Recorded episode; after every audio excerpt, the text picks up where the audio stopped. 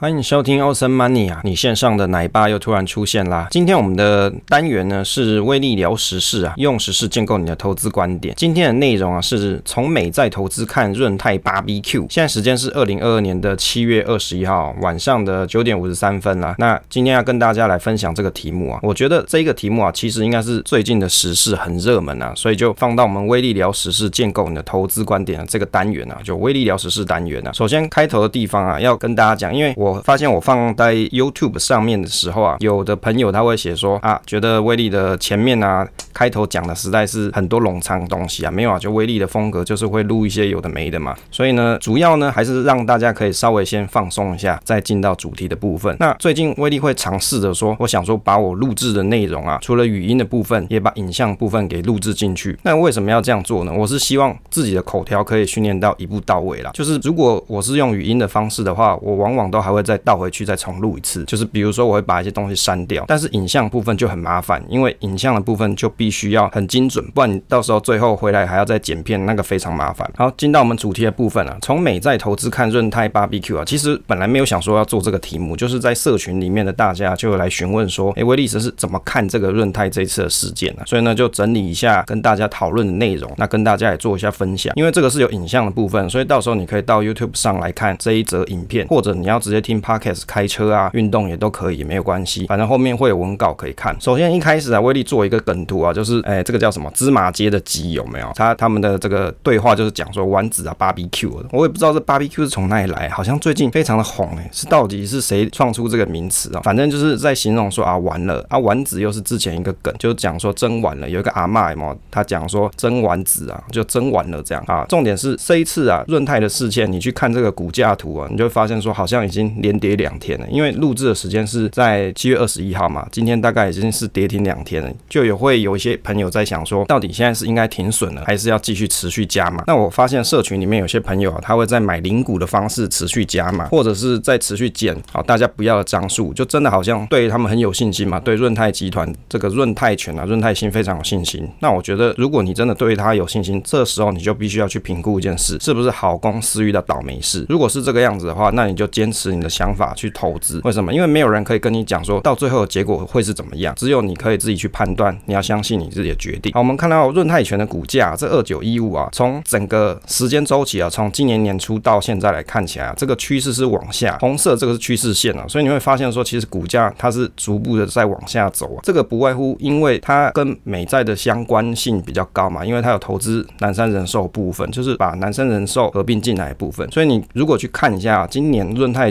从年初到七月二十一号的股价表现，这个累计报酬率大概是负三十三 percent，大盘大概是负二十几 percent 啊，所以原则上是比大盘还要来得惨了一点点。不过我觉得啊，如果你坚信这一档公司是你的投资的价值，那你就不要忘记你的价值。好，我们这次大纲有几个东西啊，跟大家分享。这一次润泰这个事件怎么看啊？威利是觉得说，首先啊，我们应该先看一下大老板跟大股东自己的表态，不外乎你可以去看他在新闻媒体发布的一些文章，或是他自己的想法。另外啊，有些公公司。当经营遇到困难是需要钱的时候，他们会去发什么增资嘛，现金增资，就跟各位股东、小股东来要钱啊。可是呢，威利就有发现说，哎，有的公司很奇怪哦，他钱不够要跟大家要钱，结果你发现公司的高层主管大家都放弃认购。像威利之前有跟大家分享，有一间公司叫零一嘛，哦，他要做现金增资，那威利也看了，结果发现大家都弃权呢，都没有人想要买。那你公司高层的人自己都放弃了，那谁会想要来投资你啊？这个就是相当搞笑。这个人寿净损是今年每间人寿啊，它都会遇到的问题。虽然大家会讲说美金升值有帮助啊，但是比起人寿的投资美股跟美债的部分，这个减损来说，其实是什么杯水车薪啊？可能润泰家族经营的时候没有想过这一点，或者是他们有其他考量，这个威力是不晓得。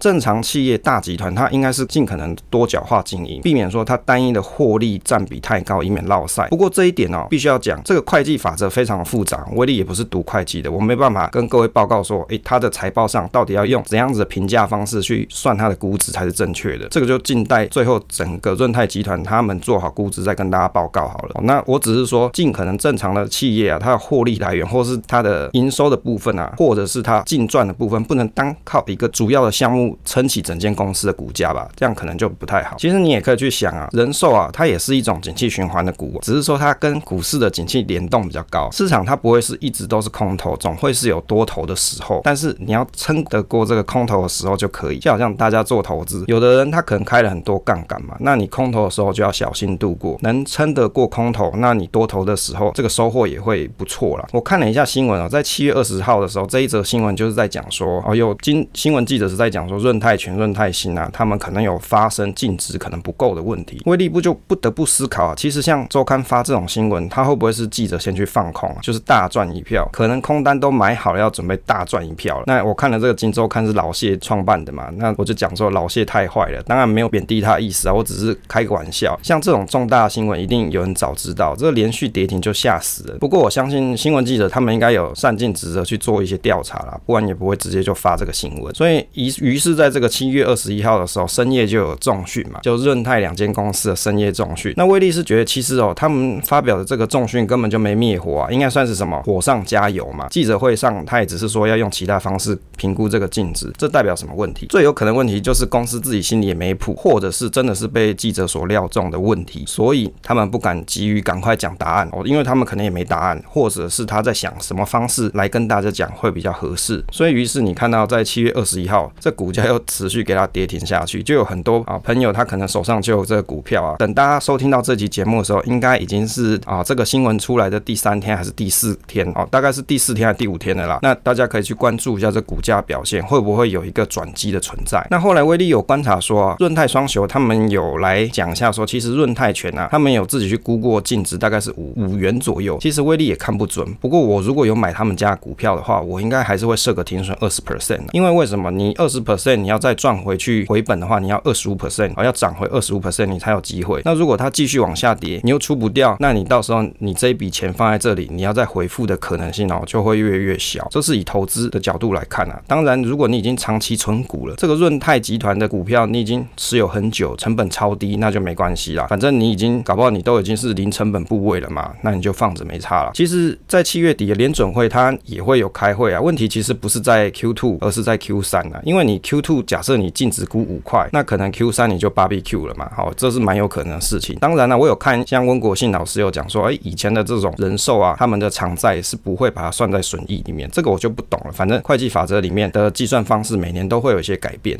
就静待到时候这个公司的调查是怎么样再跟大家讲。那有朋友就提到说，这润泰他卖的这个大润发是不是可以拯救一下人寿？那威力有查一下，其实卖大润发才赚二十三亿啊，对比这个南山它的净值净损有一千八百亿，这个实在是怎么讲，只是零头而已，是有点可能还蛮困难的。人寿配上升息循环要下市哦，其实古早大家都在讲一个问题，一种方式就叫做股债平衡啊。没有想到说空头的时候债券也是跌到落赛，现在市场规律跟过去有一点点不一样。那升息循环对人寿是比较不好一点啊，因为新闻都有在报，只是没听说过有亏损到下市的时候。不过这里威力要补充一下，事实上升息循环对人寿现阶段看起来好像不好，不过他们可以把持把新进的这个资金啊，持续再去买一些新的债，那等于是说在这个阶段，它可以再重新布过局，所以也未必说真的不好，而是在这个升息循环当中，它的现金流部分啊，跟它的公司的净值的部分，它可以跟得过去，跟得过去就会不见比比较好一些啦。其实危机就是转机啊，如果这个光头王他处理的好，就没有什么问题啊。威力觉得像这个事情啊，其实他应该可以解决啦。不过我是没有买过润泰集团的股票，不是不看好，只是因为什么不熟而已。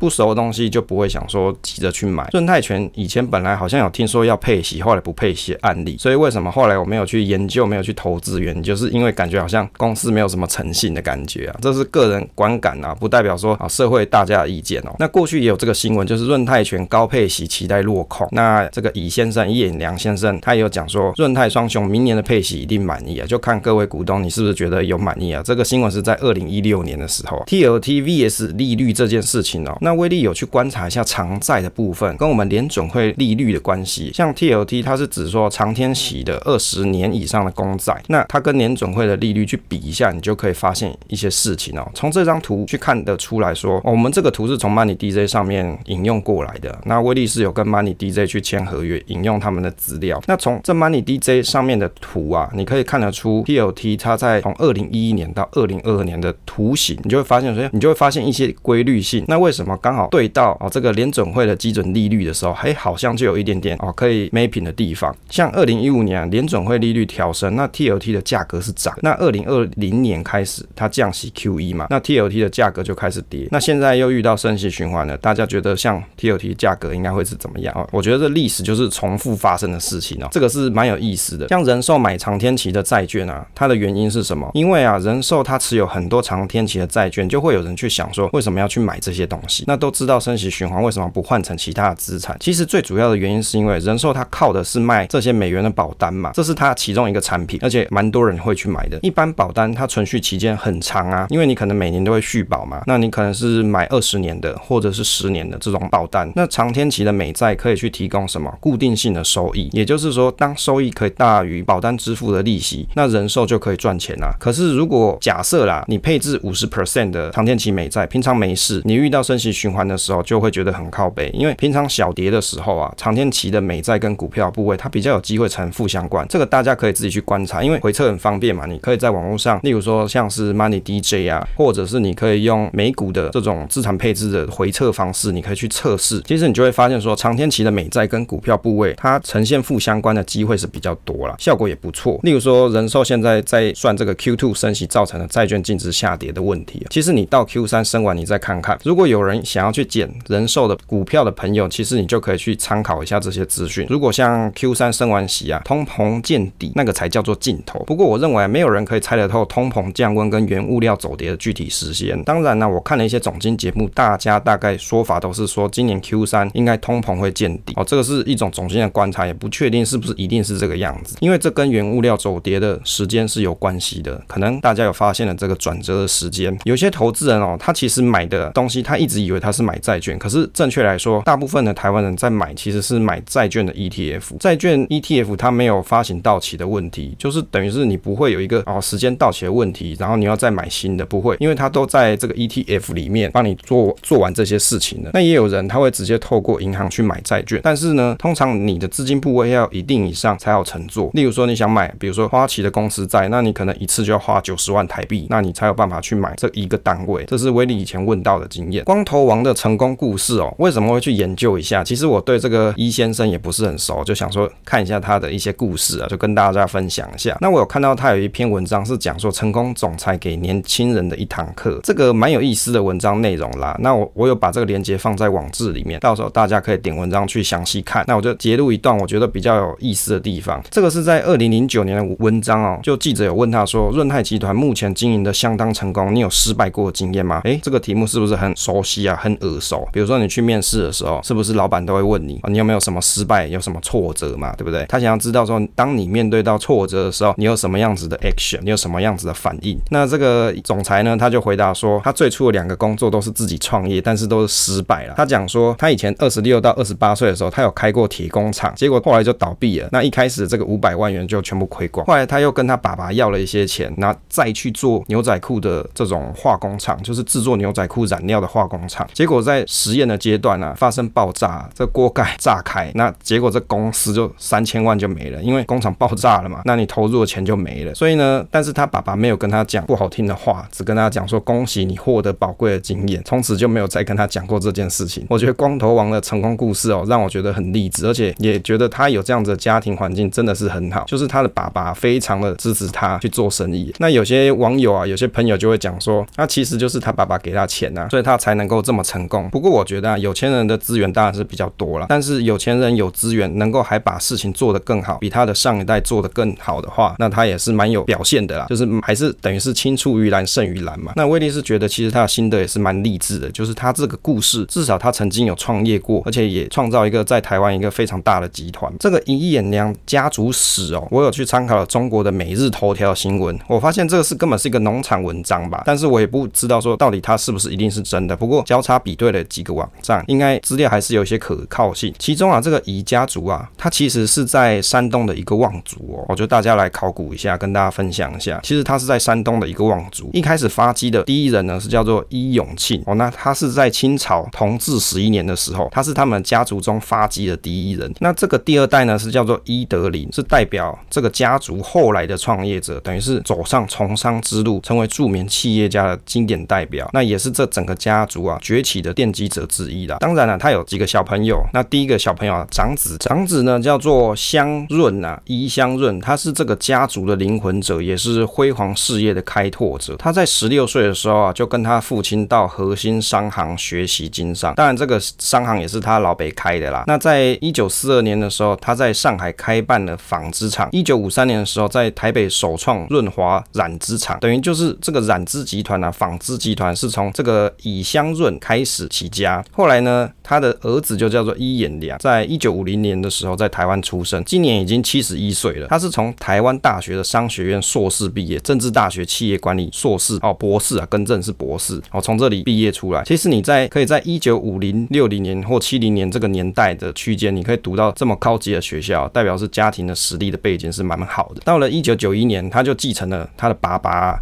就扩大经营，那也有去成立了很多知名的公司啊，比如说最近比较红的就是这个大润发连锁超市哦，是在一九九六年的时候在台湾跟大陆成立。那威力以前有去过苏州，那在苏州的地方也有看到大润发。当时我第一个反应是说，哎，怎么这个地方会有？后来我看到这一段的时候，我才发现哈，其实啊，这是其来有自嘛，他根本就有在大陆也创立大润发的连锁超市，所以这也不奇怪，等于是他的企业广泛的就是在台湾跟中国都有。那我觉得比较有趣的一段是在维基百科上面有提到说，他的老师是王金平老师，欸，我不知道王金平他是老师诶，我一直以为他是立法委员，而且他是侨王嘛，就是到处乔事的侨王。这个一九六六年的时候啊，这一眼娘他被他老辈啊送进彰化的敬德中学去读书当班长，那有一天就跟人家打架没有，就遭刺伤，结果他就去找这个王金平老师求救，那老师就讲说啊，其实啊这个年轻人他也是不坏，就年轻气盛，喜欢行侠仗义，后来就帮他包扎啊之类的。那顾虑这个学校啊，有对他做一些感化教育的管训班，就担心说他可能还会再打架又。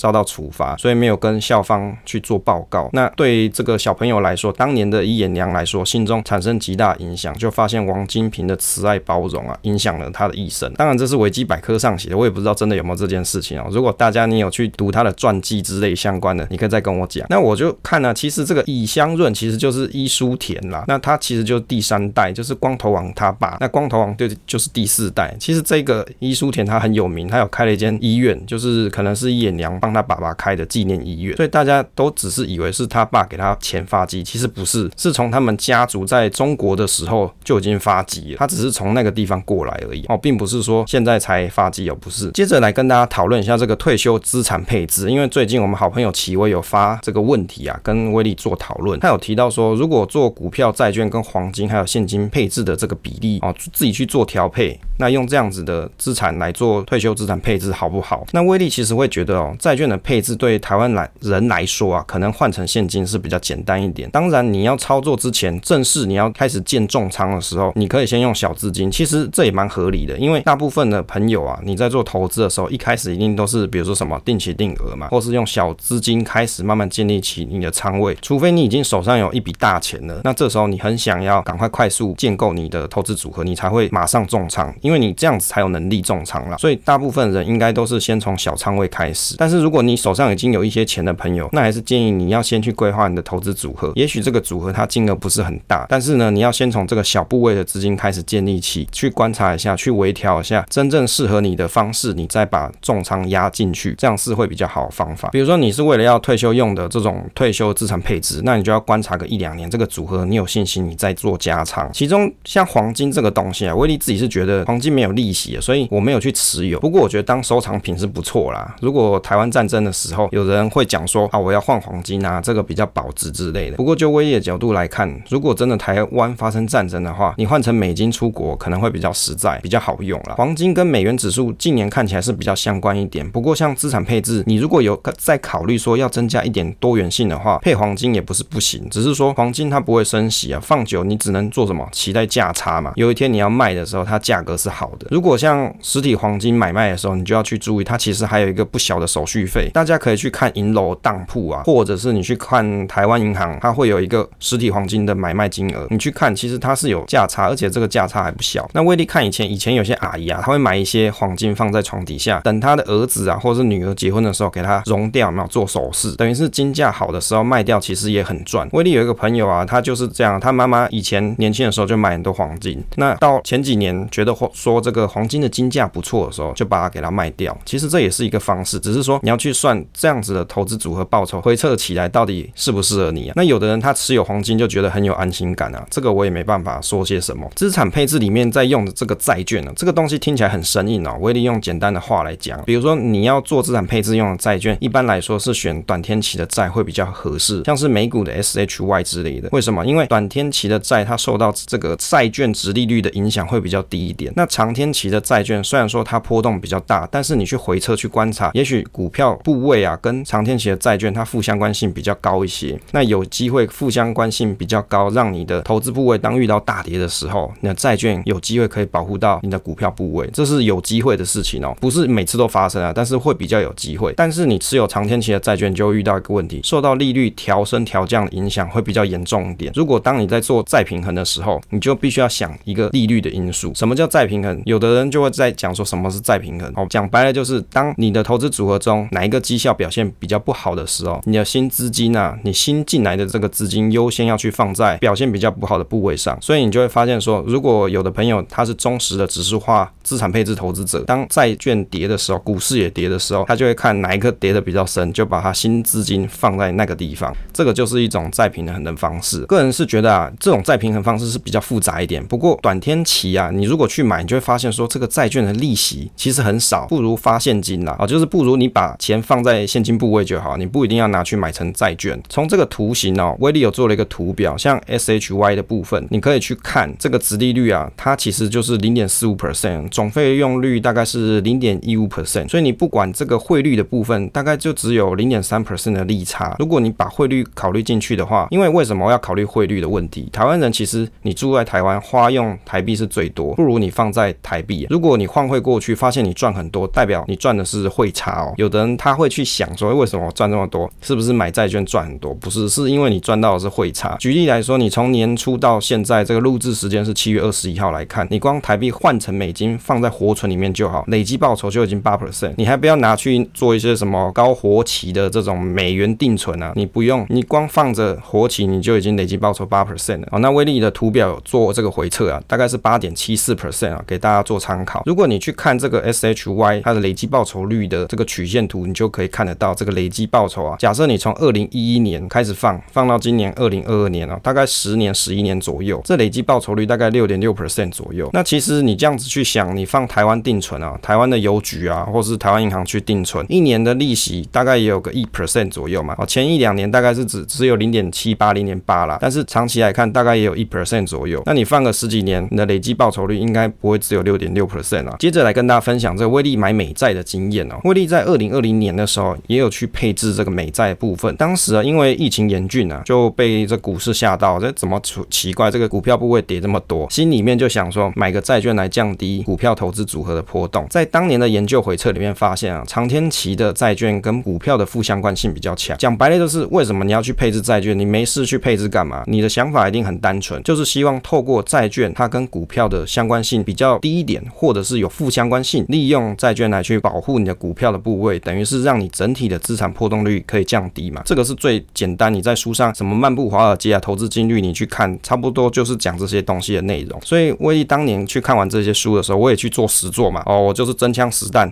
就直接去给他做这个实作。所以当时我就做了一些研究哦，短天期的我也研究，长天期的我也研究。问题是研究出来发现说，我如果要有比较好的平衡效果啊，降低资产波动的效果，那我选长天期的会比较好一点。那当然这个东西是威利的观察，不代表你自己做研究也是这样哦。这是我的研究结果啦。所以当时的时空背景是 QE 降息开始，但是长天期的债券二十年期因为降息啊，价格涨嘛，等于是说你债券越买价格会越高，成本就越来越高。结果当遇到降息循环的时候，等于成本高的东西啊变得越来越多了。结果你遇到升息的时候啊，这个市价股票的市值啊市价马上就打折。后来呢，就是在二十 percent 负二十 percent 的时候就出场。所以你看不准利率的话，配了长天期的债券，也许平衡股票部位的波动不错，但是升息降息的时间你要抓准再去建仓，会有比较好的成果。比较好的时间是升息循环即将走尾声，降息循环要开始的时候，这个时候会比较好一点。其实市场就是周期嘛，它是周而复始、反复出现的东西。你可以去选择不要去管市场周期，反正假设你有一直赚钱，那你本多终胜。但是如果你可以选择避开对自己不利的周期，去理好、整理好你的资产配置，那就看你自己要怎么玩，反正你最后资产有增长就好。只是有的人涨得多嘛，有的人涨得少，你不管周期的关系，你可能遇到了周期比较不好的时候，对你的资产配置比较不好的时候，你没有去及时调整，你就会发现说，你好像上了山下去，再上了山再下来，绕了一圈，你好像资产并没有增加多少，这是蛮有可能的事情。当然了，如果你是长期投资大盘的朋友，你因为市场经济向上的关系，你还是会有一些部位是可以增长的啦，这是一定有有的效果。那长天期债券的应用方式，其实威力的认为赚的不是债券的利息，而是价差。为什么是说是价差？这个大家一定会有这个疑问。我买长天期的债券，我不就是去看了一些投资网站上面写说，长天期的债券它的利率比较高嘛？也就是说，我拿到的哦，如果换算成台湾人观念，就是我的股息领比较多啦。可是问题就是你在买的时候，你没有去想这一个问题，就是因为当升息的时候，债券它的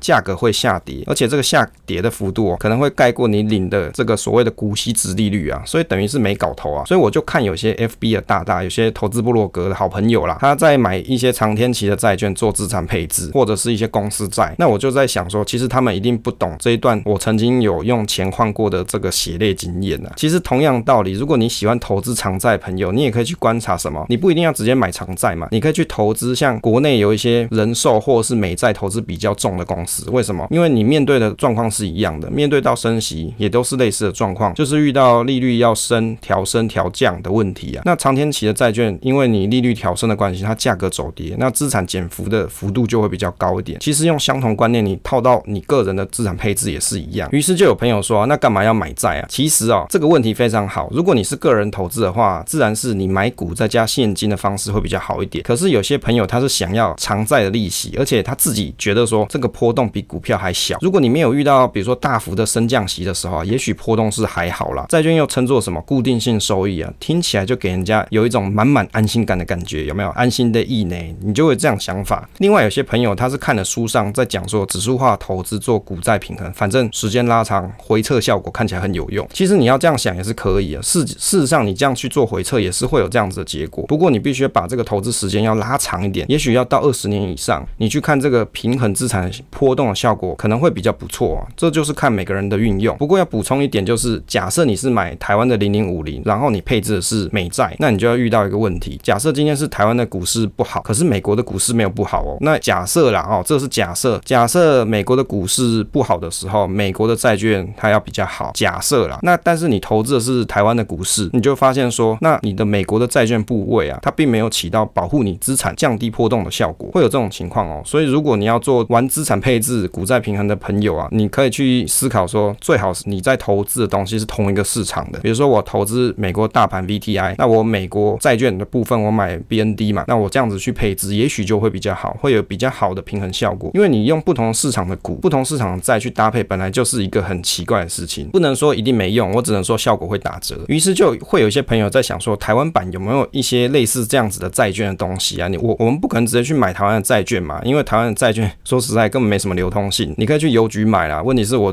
认知是没有人会去买的。如果你要想要有类似债券的效果，你去看 PTT，大家就会去推荐你去买中华电信了，等于是另类的债券。不过你如果要把中华电信当做债券，本质上它其实还是一间公司哦，所以呢，它还是会有投一投资单一公司的风险。其实有很多类似的公司啊，只是说这种公司等于是说它股价波动不是那么大，那跟大盘的表现啊，它的相关性比较弱，甚至是有负相关的效果。但是你要去注意的就是，它可能成交量比较低。例如说像是关贸、大台北、台气电这些都很接近的性质的公司，那你就可以去参考我们社群的记事本《云端价值观察表》，这里面也会有其他类似的公司可以去做参考。好了，因为时间关系啊，已经讲了差不多哦二三十分钟了。那分享总是单纯的快乐，我们期待下一次再见。